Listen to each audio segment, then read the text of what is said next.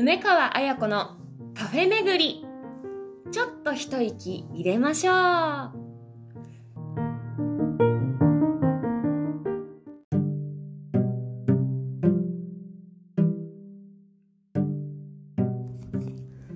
皆さんごきげんよう。今月は映画3本見ました。女優の梅川彩子です。暑くなってきましたね。皆さんお元気でしょうか？夏バテしてませんか、えー、映画3本ですね。犬王と妖怪シェアハウス白馬の王子様じゃないんかいと、梅雨草を3本見ました。3本ともですね、映画館で見ました。1ヶ月のうちに3本とも映画館で見るっていうのはすごい贅沢で、とっても幸せでございました。犬王は6月の頭にこの番組で紹介させていただきましたね。妖怪シェアハウス見ましたよ。えあの、ドラマも大好きな、え妖怪シェアハウスの映画版ということで、一度もドラマを見てない人でも話についていけるようになってました。うん、安心してください。特にですね、あの、大好きな池池谷信江さんの座敷わらしちゃんがですね、座敷わらしちゃん、可愛いんですよ。子供なんです。はいが闇落ちしまして、プロレスラーみたいに変身するところがもう特に素晴らしかったですね。本当に笑笑ったというか、あの、本当に素晴らしかったです。もう、あの、そんな一面があったとはということで、えー、そこは特に見ていただきたいなと思うぐらい良かったです。で、この映画はですね、面白い、素晴らしいだけじゃなく、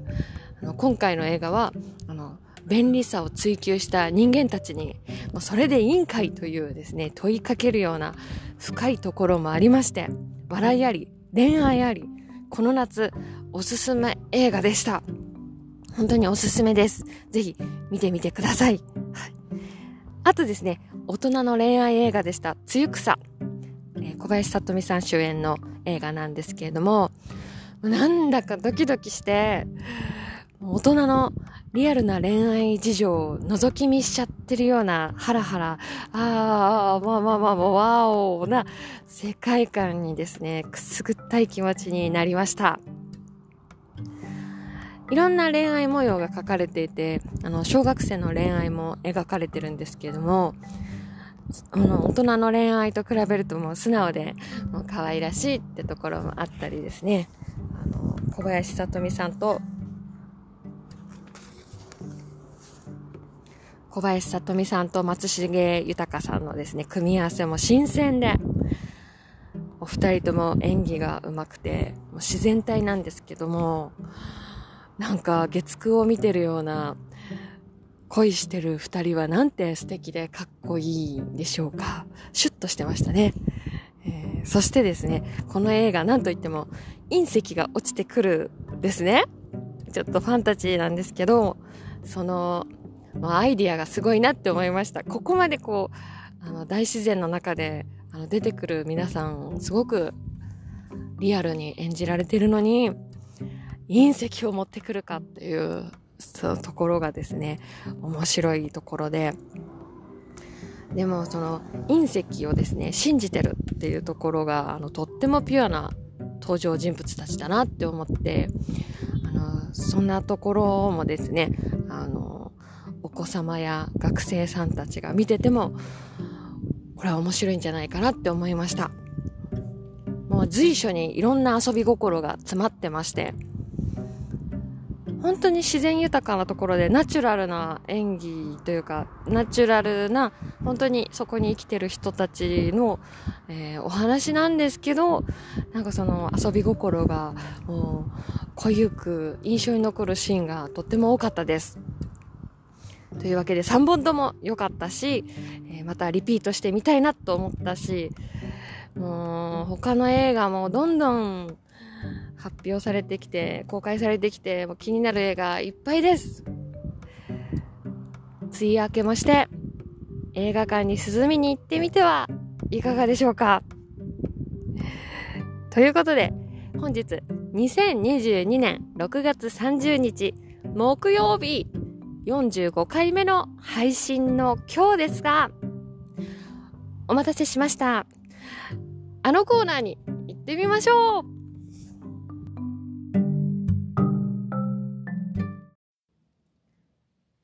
行ってみようならやってみよう。行ってみようならやってみよう。行ってみようならやってみよう。行ってみようならやってみよう。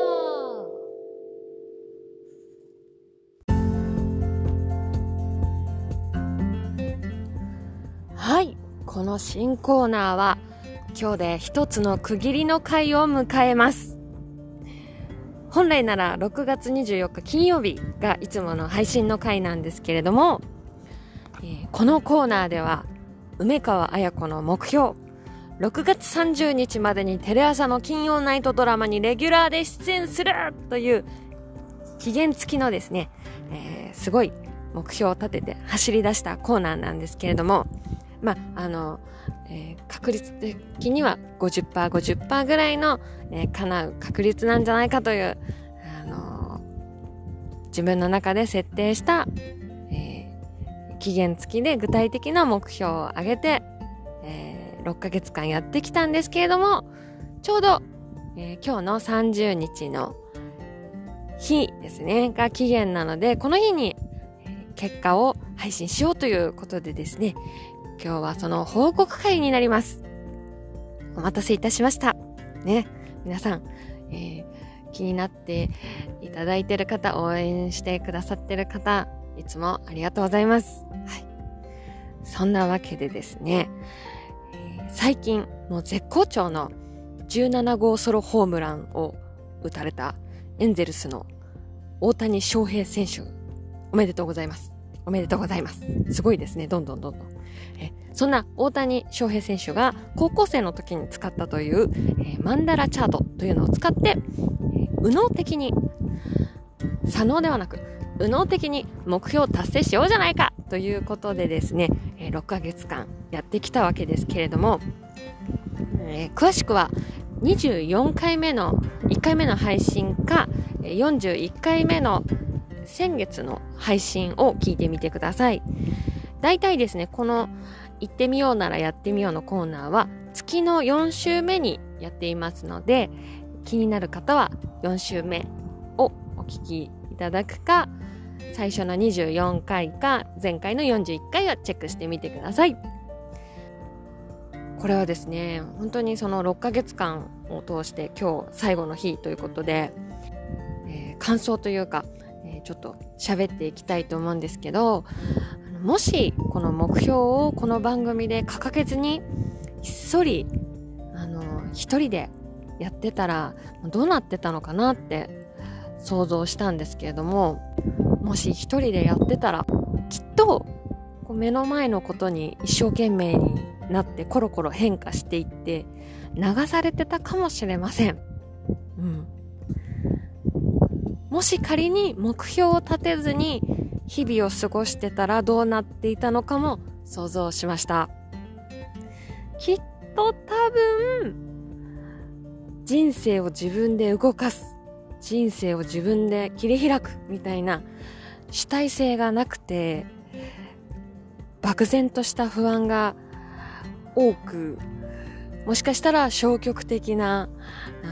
人生というか、この6ヶ月間だったんかもしれないなって思いました。今、タラレバの話になってるかもしれないんですけども、あつまりですね、目標を言って言葉にして、えーそのために動いてやってみるっていうことを通してですね、梅川、ワクワク人生になってきました。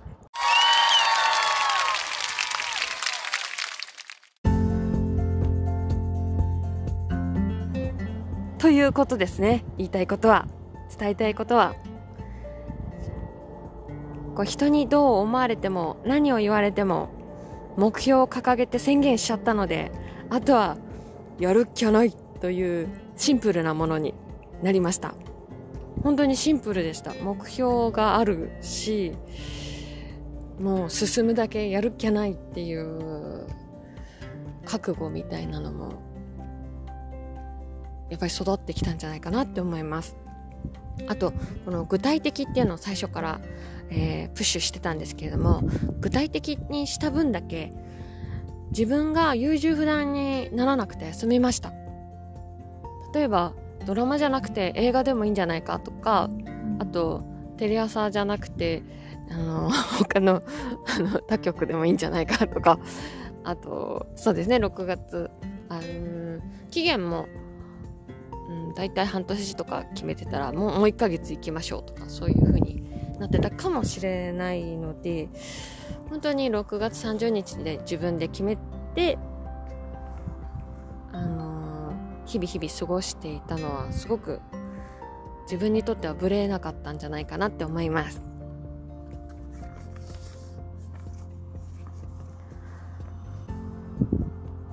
あとこのコーナーの主軸でありますマンダラチャートを使うっていう。これは使ってよかったのかですよね。使ってよかったのか。気になりますよね、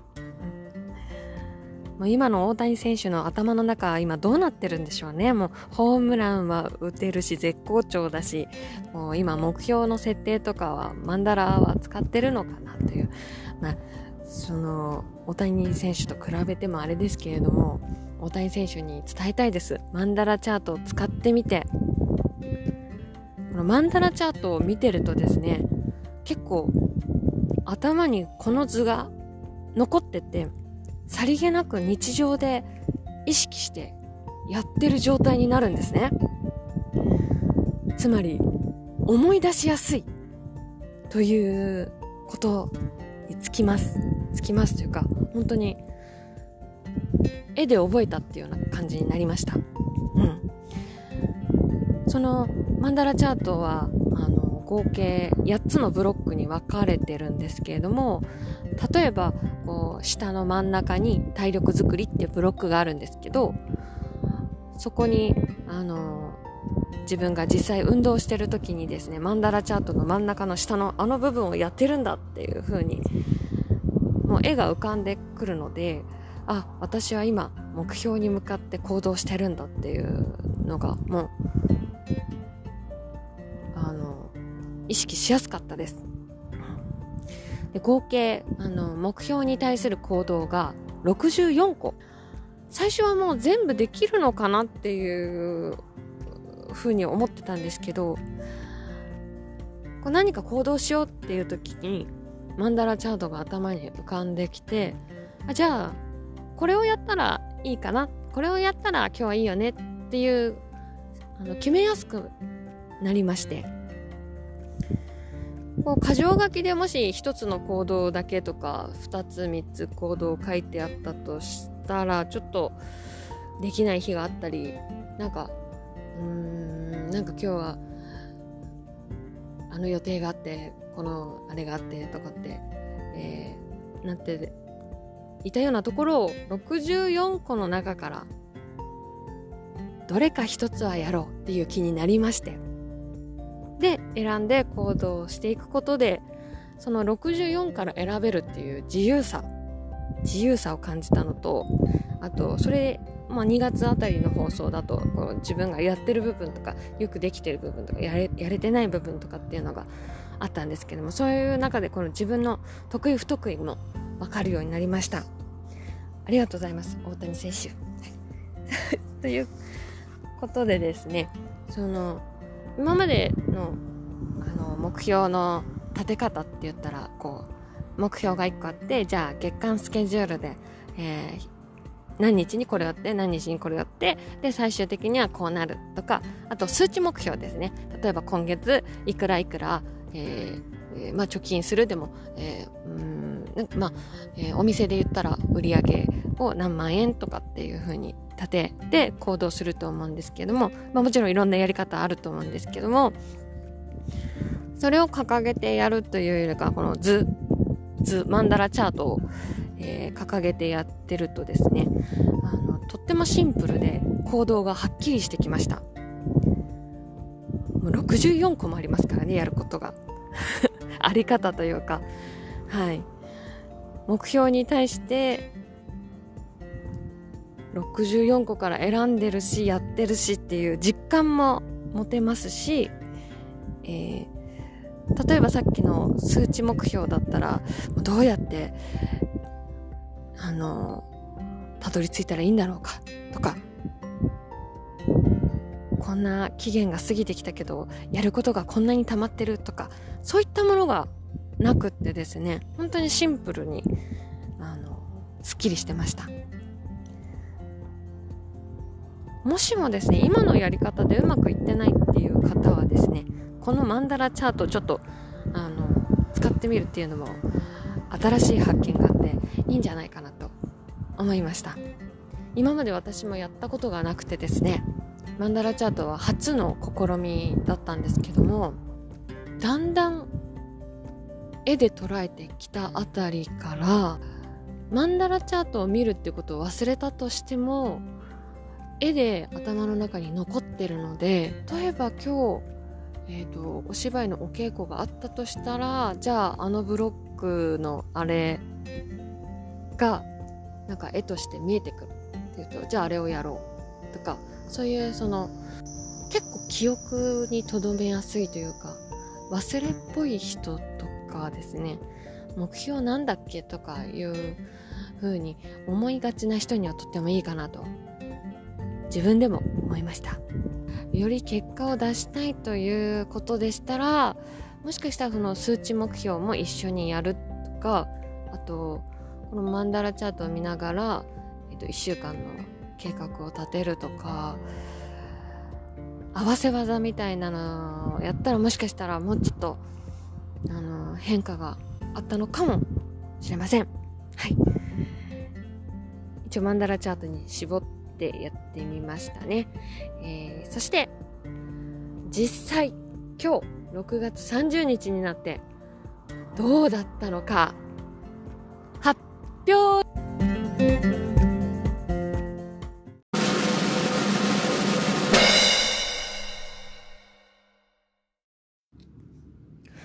梅川綾子、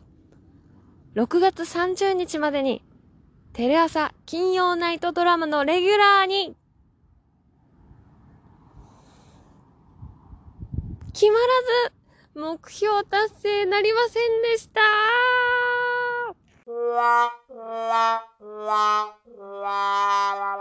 応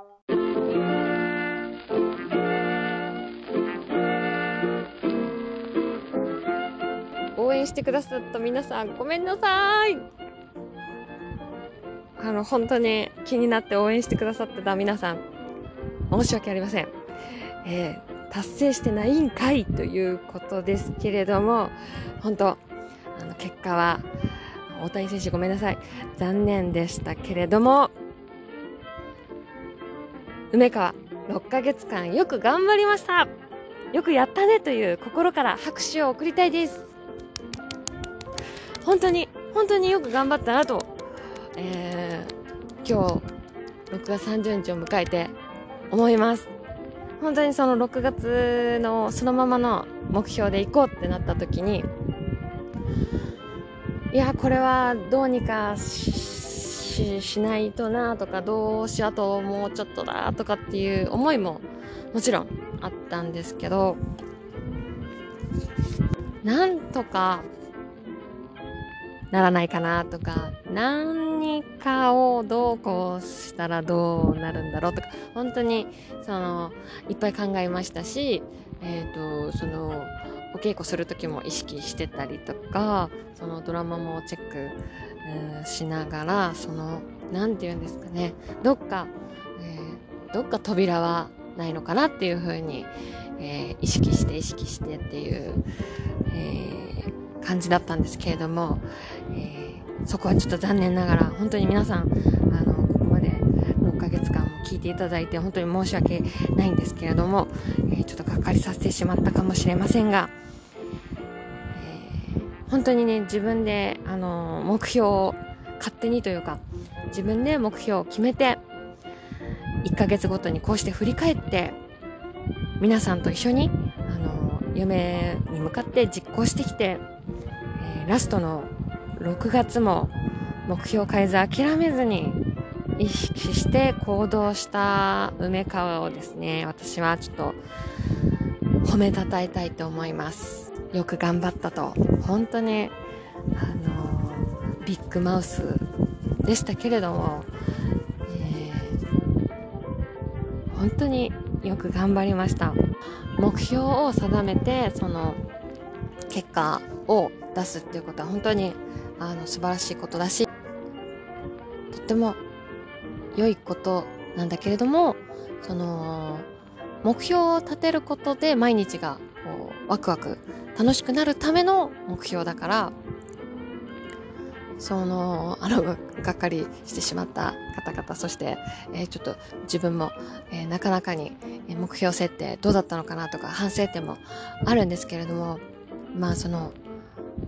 目標を持つことによってこう人生がワクワクするっていうそんな目標を立てることが大事だよねっていうふうに皆さんがっかりしないでください。今日本当にどうやって報告しようかなっていうのはちょっと思ってました。はい。あの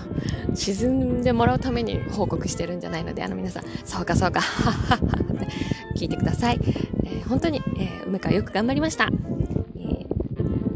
結果として思い通りのあの完全なる結果は得られてはいないんですけども、えー、かけがえのない、えー、ものは得られたんじゃないかなってことをちょっとあの皆さんにシェアしていきたいと思います。収穫ですね。はい。えー、まずですね、えー、一番これは本当に良かったなと思うのが、自分の健康を大切にできたことですね。やっぱり目標を持って行動するけどついつい体を壊しちゃうとかもありますからね。やっぱり体を大切にこう無理しすしすぎるとちょっとポキッと折れちゃったりとか、え続けなくなっちゃったりあのあのなんだっけえっ、ー、と完全燃焼してしまって次を次走り出さないとかありますからね。そういった意味でも自分の健康ってあの大切にできたことは良かったなと思います。あとそしてすごく大事なことを大事な学びというかあのこれは皆さんと共有したいです。あの未熟な自分できない自分下手くそな自分をですね丸ごと愛する大切さ大切さ丸ごと愛する大切さはですねこれはあの押し付けたくなるぐらいこれは強調してあの伝えたいです。なかなかできないこともありますし自分で下手くそだなと思う部分もあったりですね。あとななんでまだまだ未熟なんだろうって思ったりとかですね。そういう自分のいい面も発見するし悪い面も発見すると思うんですね目標に向かっていくとそこでですねそんな時こそ丸ごと自分をですね愛するということがすごく大切だなと思いました。はい。ということで、えー、本当にあの6ヶ月素晴らしいチャレンジをしてきたと思います。6ヶ月。意識して行ってみようならやってみようということでやってきました。皆さん聞いていていかがだったでしょうか？本当にいろんなこれこんなこともできたのかなとかまだやれることがあったんじゃないかとかたくさんたくさんこういろんなことを思い馳せるのがそのやっぱり目標を立てるっていうことに関してはいいことかなと思いますさてこれからですが一旦このあのプロジェクトは終了しどんな手法を使うかちょっと改めて考えるんですけれども新たな目標を7月から立てたいと思います。やったーぜひ、ゆるーくお楽しみください。引き続き皆さんと共に夢を叶えていきましょうというスタンスは変わらず、皆さんの夢が叶うようにと私も応援しています。ではこの6ヶ月チャレンジ、ね、皆さんどんな風に感じ、どんな風に思ったでしょうか半年でも1年でも3ヶ月でも一週間でも何か、こう、ゴールを決めて動くっていうことは、かけがえのないことですね。人生がワクワクします。それでは、皆さんにももっと、えー、パワーがいくように、エールの言葉で締めたいと思います。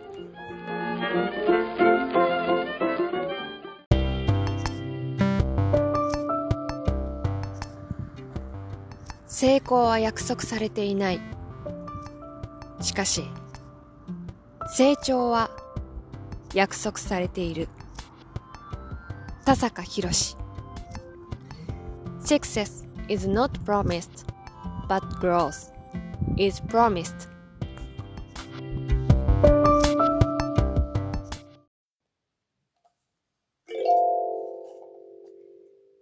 それではお時間となりました。それではまた来週。ごきげんようバイバーイ